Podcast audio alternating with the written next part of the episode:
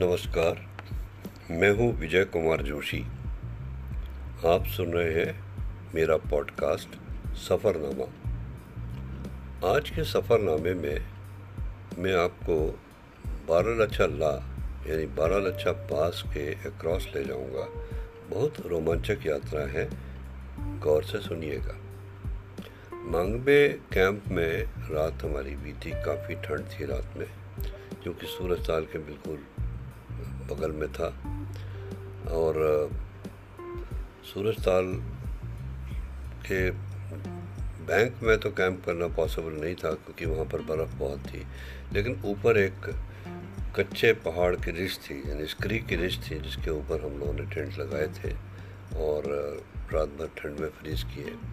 और सुबह उठ के आठ बजे तड़के हम लोग चल पड़े। बारह लच्छा ला के लिए।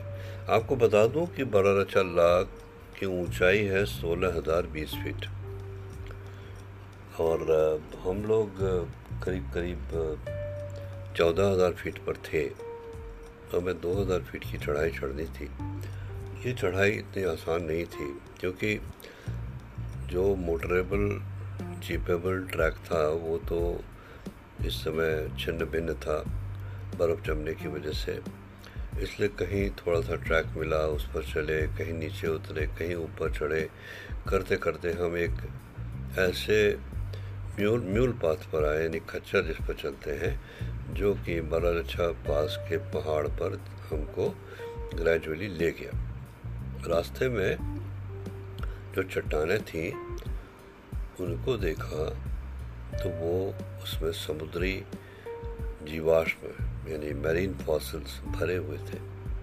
बड़ा अचंबा हुआ कि आज जो ये पर्वत आकाश को चुनौती दे रहा है, ये किसी समय समुद्र के गहरे पानी के अंदर था। जी हाँ ये सब समुद्र के अंदर ही था। जब पास की बात होती है, यानी दर्रे की बात होती है तो बचपन के दिन याद आते हैं जब बोलन दर्रा खैबर दर्रा ये सब पढ़ा करते थे। तो हमारे मन में ये कल्पना थी कि दर्रा का मतलब है कि पहाड़ में कहीं पर जरा सा गैप और उसके थ्रू आप पास हो गए। लेकिन साहब बारारछा पास जो था, वो पास क्या कहूँ, वो तो फुटबॉल के फ़ील्ड से भी बड़ा था। तीन चार फुटबॉल फ़ील्ड उसके अंदर आ जाए, इतना बड़ा मैदान था। और मैदान होगा भी क्यों नहीं? क्योंकि वहाँ से तीन इंपॉर्टेंट नदियाँ निकलती हैं। एक तरफ़ से चंद्रा निकलती है, एक तरफ़ से भागा निकलती है। चंद्रा भागा दोनों जाके टांडी में मिलती हैं और चंद्रभागा बन जाती हैं। और उत्तर की तरफ़ निकलती है यूनानसो। यूनानसो नदी जो है वो यहाँ से बारालच्छा से निकलती है और थोड़ा आगे जाके हमको ऊपर से ही दिखाई दे रहा था, एक यूनानसो नाम की झील, लेकिन झील सूखी हुई थी। फ़िलहाल हमने पास के ऊपर खड़े होकर खूब तस्वीरें खिंचवाई। और थोड़ा हम लोग चंद्रा नदी जहाँ से निकलती है, उस तरफ़ को गए। उधर बारह अच्छा बन है। बारह अच्छा बन में अगर हम उतर जाएँ तो हम वापस चंद्रा ताल जा सकते हैं। दो दिन का ट्रैक होता है। फ़िलहाल खैर हमारा ऐसा कोई इरादा नहीं था। तो हम वापस अपनी यात्रा पर आगे बढ़े। थोड़ी दूर तक तो मोटर रोड क्लियर थी बट उसके बाद बेहद बर्फ़ थी, बहुत ज़्यादा बर्फ़ थी। हमें बर्फ़ में एक तरह से थोड़ा सर्कस करना पड़ा, क्योंकि नीचे हमें दिख रहा था एक खच्चरों का रास्ता, और वो बर्फ़ वहीं पर जाके ख़त्म हो रही थी। तो पहले हमने एक बड़ा सा पत्थर उसके ऊपर लुढ़का के देखा। कि ऐसा तो नहीं कि ये जो बर्फ़ है, ये बहुत ढीली है और उसके ऊपर हम लोग जाएँगे तो पूरी बर्फ़ ही हमारे पीछे आ जाएगी। तो देखा कि ऐसा कुछ नहीं है। वो अभी काफ़ी सॉलिड है। तो फ़िलहाल आइस एक्सों के सहारे से और अपने एड़ियों को बढ़ाते हुए हम उस बर्फ़ में नीचे फिसले कोई हमारे कमर में रस्सी नहीं बंधी थी, कुछ नहीं था। बस हम उसमें सर से फिसल गए। स्कीइंग का जैसा मज़ा आया और नीचे हम म्यू ट्रैक में आ गए। उसके बाद ये म्यू ट्रैक जो है, कुछ दूर तक तो जिगजैग करते हुए नीचे उतरता है और फिर सो का ये यूनान सो की जो झील है, उसके बीच से होके जाता है। तो हम उसको पार करके थोड़ा सा फिर चढ़ाई चढ़ी और हम पहुँच गए एक जगह जिसका नाम है केनलुंग सराय उस समय केनलुंग सराय में मैंने आपको पिछली बार भी बताया था, वहाँ कोई आबादी नहीं थी और ना कोई सराय थी, लेकिन हाँ तंबू लगाने की जगह थी। शायद इसीलिए कुछ ऐसा नाम पड़ा होगा कि लोग वहाँ आते जाते रुकते होंगे। इन लोग सराय के चारों तरफ़ जो पहाड़ थे, वो मल्टी कलर्ड थे रंग बिरंगे थे। चट्टाने फोल्डेड थी, वो रंग बिरंगी फोल्डेड चट्टाने देखने के काबिल उनकी मैंने बहुत फ़ोटो खींची थी। और यूनानसो नदी एक गौर्ज में से एक छोटी सी खाई से बह रही थी, इसलिए हमको उसकी आवाज़ भी नहीं सुनाई दे रही थी। एकदम पिन ड्रॉप साइलेंस था। और सोलह हज़ार बीस फीट का पास हम क्रॉस करके जब नीचे उतर आए थे तो भी हम करीब करीब पंद्रह हज़ार फीट की ऊंचाई पर थे। और ज़ाहिर है कि इतना लंबा ट्रैक करके करीब करीब बीस किलोमीटर चलने के बाद हम वहाँ पहुँचे थे। रास्ते में हमें एक बीस फीट चौड़ा नाला भी क्रॉस करना पड़ा, जिसको क्रॉस करने में ऐसा लगा कि नीचे पैरों के, कमर के नीचे का पूरा हिस्सा कट गया है। बहुत ठंडा पानी था होना भी था।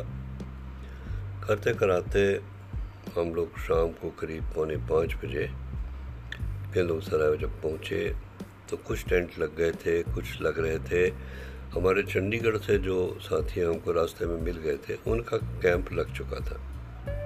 तो हमारे पुराने मित्र कंवर साहब ने कहा कि भाई, चलो मेरे टेंट में बैठो, वहाँ बैठ के चाय पियेंगे।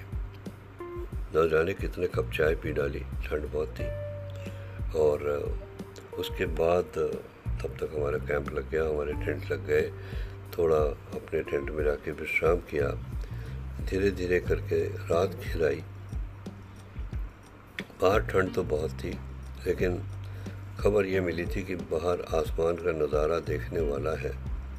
तो मन ही माना मैं और मेरा मित्र राजा हम लोग बाहर गए।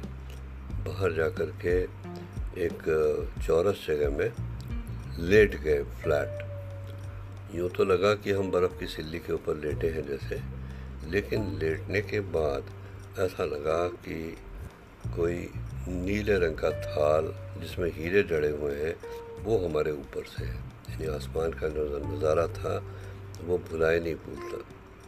जाने कितनी देर तक हम उन हीरों को देखते रहे, ऐसे चमकदार तारे मैंने ज़िंदगी में कभी नहीं देखे। जब उठे, तब हमें अपनी गलती का एहसास हुआ, जो कि ठंडा बहुत था, हम लगभग अकड़ चुके थे। फिर भी जवानी का जोश था, हम वापस अपने टेंट में आए और अपने स्लीपिंग बैग में घुस गए।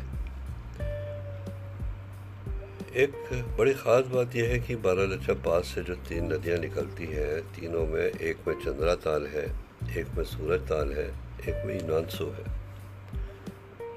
हो सकता है कि किसी ज़माने में इतनी बर्फ़ पड़ी हो कि नदी का रास्ता अवरुद्ध हो गया हो और वहाँ पर झील बन गई।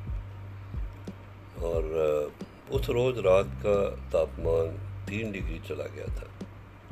तीन डिग्री काफ़ी ठंड हो, ठंडक, ठंडा होता है क्योंकि वहाँ पर हाई ऑल्टीट्यूड भी बहुत था। और हमको लोग रात को देर रात तक ट्रांजिस्टर में बिना का गीत माला सुनते रहे।